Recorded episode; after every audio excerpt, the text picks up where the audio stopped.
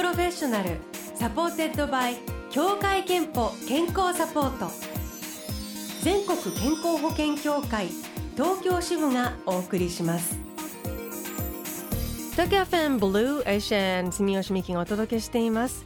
木曜日のこの時間はブルーオーシャンプロフェッショナル supported by 協会けんぽ健康サポート。美と健康のプロフェッショナルをお迎えして健康の秘密など伺っております。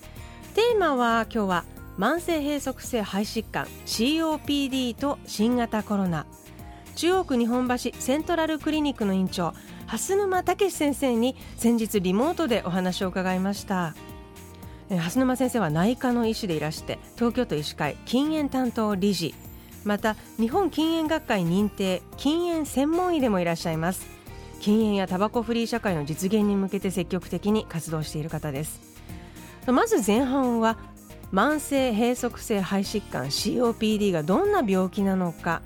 原因や受診のサインそして治療法などを伺います。そして後半は COPD と新型コロナウイルスの関係について罹患や重症化リスクのお話です。えー、慢性閉塞性肺疾患 COPD、まあ、これまでもブローシャンで何度か取り上げてきたテーマなんですがどんな病気かまずそちらからお願いいたします。みんなこの COPD っていう名称だとほとんど知らない人が多いんですけど昔は肺気腫だとか慢性気管支炎だとかそういうふうに言われていたものを COPD というふうにまとめたんですけど、はい、平たく言うと慢性閉塞性肺疾患クローニック・オボストラクティブ・pulmonary disease ますます分かんなくなるんですけどほとんどはですね、タバコ長年の喫煙によってあるいは大気汚染。それで肺胞という細かい袋が肺はいっぱいあるんですけど、はい、それがだんだん溶けてダメになってしまう。そういう病気なんですね。タバコ病とも呼ばれるんですよね、えー、そう。ほぼタバコ。95%, 95%は喫煙者なんですけどただややこしいことにですねタバコを吸ってる人が全員なるわけじゃなくて遺伝的な面も少し関与しているという感じ。で例えば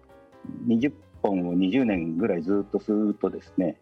約2割ぐらいの人がこの病気にかかるんですけど、はい、かかるかかかんないかっていうのは吸い続けてみないと分かんないんで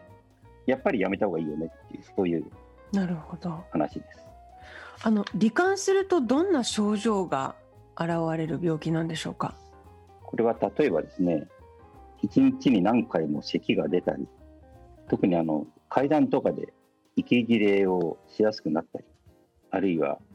ぜいぜいヒューヒュー呼吸をすると音がしたりですね、うん、黄色や粘り気のある痰が出たりそんな症状がよく起こります。ただそういう症状があまりない人もいるんで少しややこしいんですけど。例えばあのみんなで歩いていて自分だけ少し追いつかないような時とかそういう人は怪しいことが多いです。うん一回罹患するともう元通りに完治するということがないと言われてるんですよね。残念ながら一遍かかると元には戻りません。そうするとひどくなる前にとにかく進行を止めることがやはり大事になってくると。いろいろあの吸入の薬とかですねあとはリハビリ最近はあの筋トレとかあるいはウォーキングとか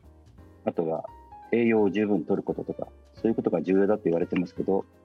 一番はタバコをもし吸ってる人だったら直ち禁煙する。それが一番です。あるいは最近受動喫煙でもなるということが言われてるんで、はい、家族や会社の人は全員禁煙友達も全員禁煙していただくのが大事です。あもしその自分がその病気だと分かった場合には周りにもそういう喫煙者がいるとまあ、悪化していってしまうリスクになるということですね。はい。あの気づきにくい病気だとさっきおっしゃっていました。あの必ずしもその症状が鋭くと言いますか分かりやすく出るわけじゃないということなんですが最初のサインとかこれ受診すべきだというようなサインというのはどういうところを皆さん気をつけてればいいんでしょうか？やはり先ほど申し上げたようにその咳がずっと出るとかですね息切れですね階段の息切れ、長時間歩くときは息切れ、あとはまあ年齢が40歳以上であるとか、タバコを長時間吸ってるとかですね、それとあと、人間ドックなんかやるときに、あの呼吸器の検査っていうのをやるんですけど、その呼吸器の検査で異常を指摘されて受診される方もいます。現在の治療法はどういうものがあるんでしょうか？まず、タバコを吸ってる人の場合は、絶対禁煙。それと、薬物療法としては、まあ、吸入の薬ですね。あの、ステロイドっていう薬と、あとは気管支拡張剤。最近はそれが混ざっている吸入薬なんかもあるんで、それを例えば1日1回とか1日2回とか吸入をしていただく。あるいはこれから運動する直前に少し吸入をしていただいて、それで運動するとか、そういったことですね。あとはどうしても難しい場合は在宅酸素療法って言ってですね、酸素濃縮器っていうあの室内の空気を機械で濃縮して90%ぐらいの酸素にする道具があるんですけど、それをずっと使うとか、あるいは外へ行くときは、それは電源がありませんので、小さい酸素ボンベを持ち歩いていただく。そういった治療があります。はあ、ひどくなってくると、そういう酸素ボンベを持ち歩かなくてはいけなくなる人もいるんですね。そうですね。時々あのこう鼻に透明な道具をつけている方がいらっしゃると思うんですけど、はい、日本ではすごい大昔は結核の後遺症で在宅酸素療法になる方が多かったんですけど今はほとんどこの COPD の方が多いと思います。えー、番組ホームページでリスナーの皆さんに COPD という言葉を知っていますかと質問したんですけれども「はい」が34%。いいえが66%という結果になりました。先生このアンケート回答結果どのように捉えますか？うん。でも思ったより皆さん知ってましたね。あ思ったより34%関心がある方が多いのかリスナーの方がそういう方が多いんですね。もっと一般的にはやっぱり知ってる人まだまだ少ないとお感じになりますか？はい。このネーミングがなかなか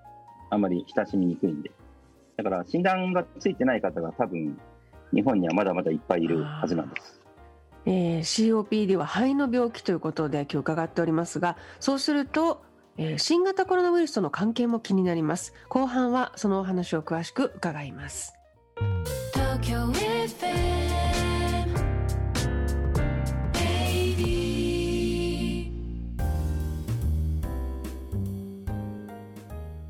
は中央区日本橋セントラルクリニックの院長蓮沼武先生にリモートでお話を伺っております。テーマはタバコ病とも呼ばれる肺の生活習慣病 COPD です。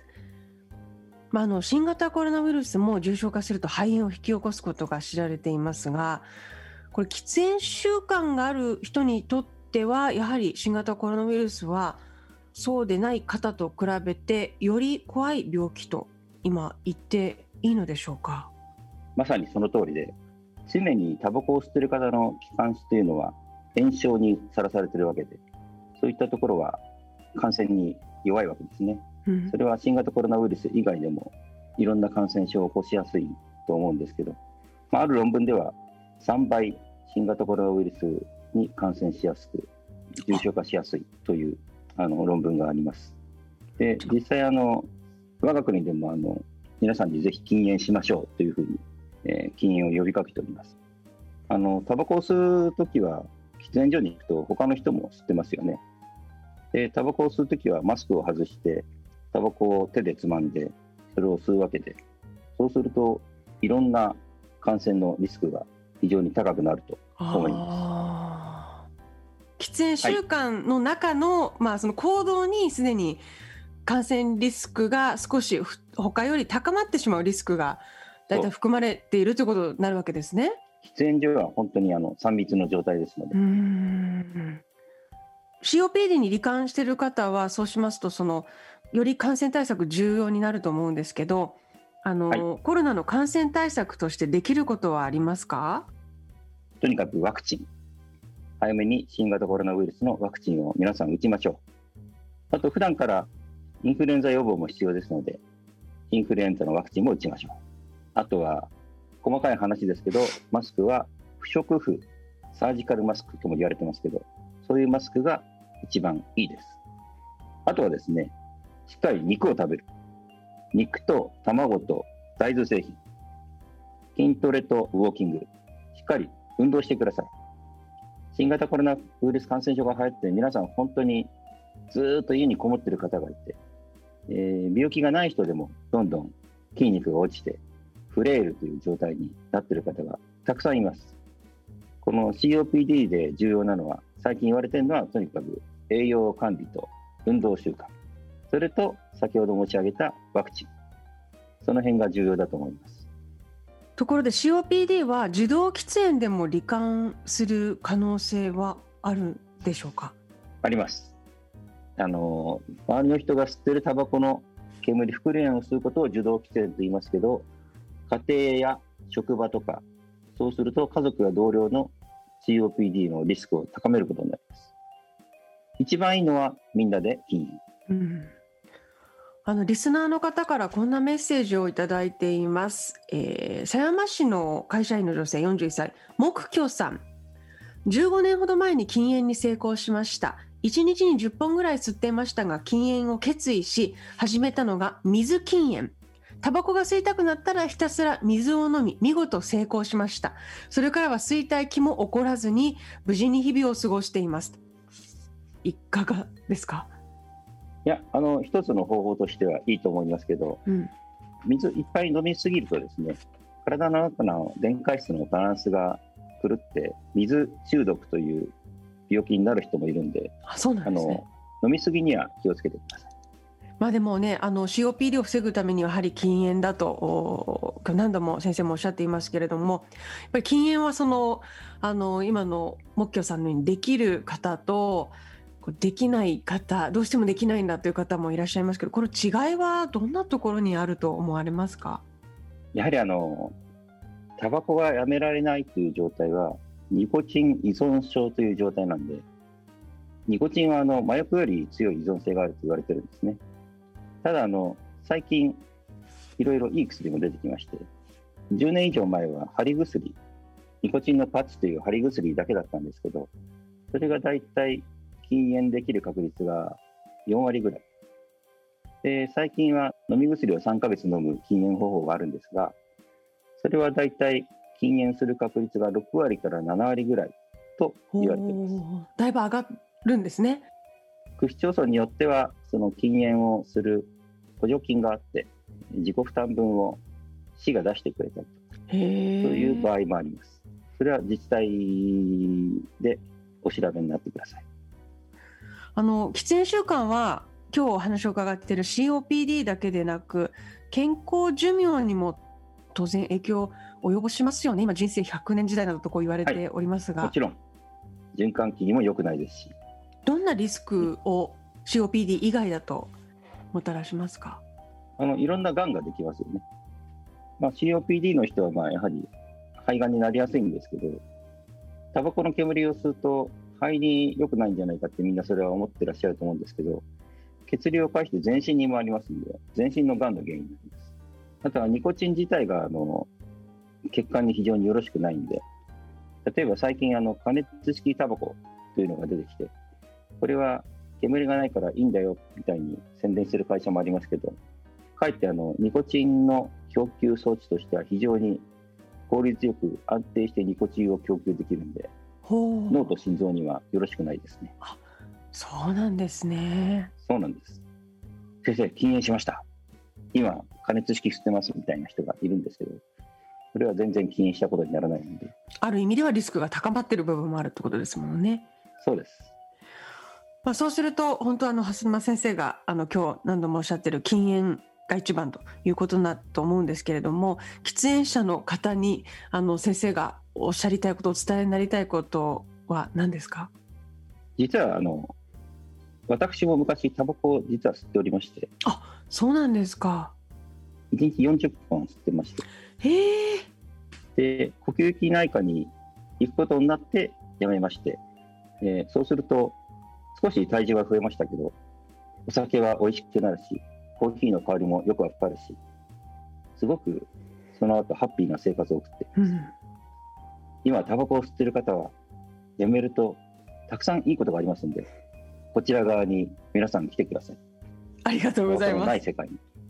最後にあの蓮沼先生ご自身が健康のために今心がけていることを教えてください。少し前の厚生労働省の標語に1に運動2に食事しっかり禁煙最後に薬っていう標語がありましたけどまさにその通りで運動をもうちょっとしたいと毎日考えております。あしてないしてないです。もうちょっとしてないんです。1日30分以上歩くエスカレーターと階段があったら迷わず階段を選ぶ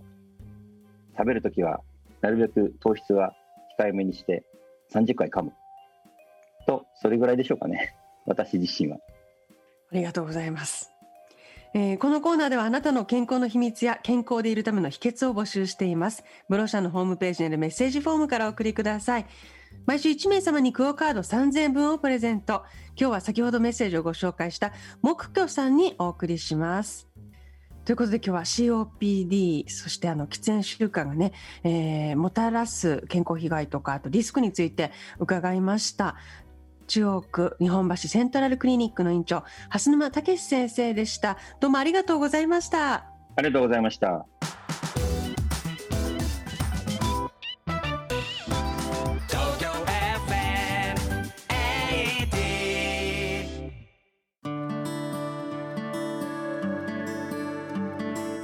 たの健康をサポートする協会憲法東京支部からのお知らせです。COPD 慢性閉塞性肺疾患という病気をご存知ですか？別名タバコ病とも言われ長年の喫煙習慣によって肺の細胞が徐々に破壊される病気ですが咳や息切れなど風邪に似た症状のため放置してしまう人が少なくありません。喫煙歴が長く慢性の咳にお悩みの方は医療機関に相談してみてください。COPD に関して詳しくは協会憲法のホームページをご覧ください。ブルーオーシャンプロフェッショナル supported by 協会けんぽ健康サポート。全国健康保険協会東京支部がお送りしました。